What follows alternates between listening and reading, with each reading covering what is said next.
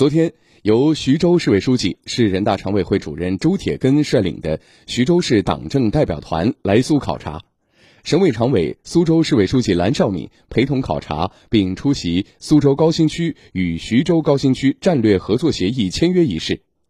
徐州市政协主席王安顺随团考察，苏州市政协主席周伟强参加有关活动。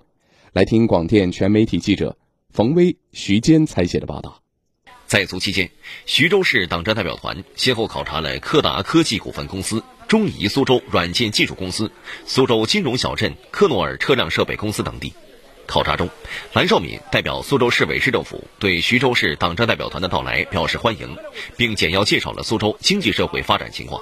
他说，当前苏州正坚持以习近平新时代中国特色社会主义思想为指引，深入贯彻新发展理念。奋力推动思想再解放、开放再出发，目标再攀高。面对各类风险和挑战，今年苏州经济展现出了强大的韧性和活力，国际资本对苏州更加看好，制造业地位得到进一步确立，创新创业活力迸发。近年来，徐州在大力推进产业、城市、生态、社会四大转型等方面亮点纷呈，很多好经验、好做法值得苏州学习借鉴。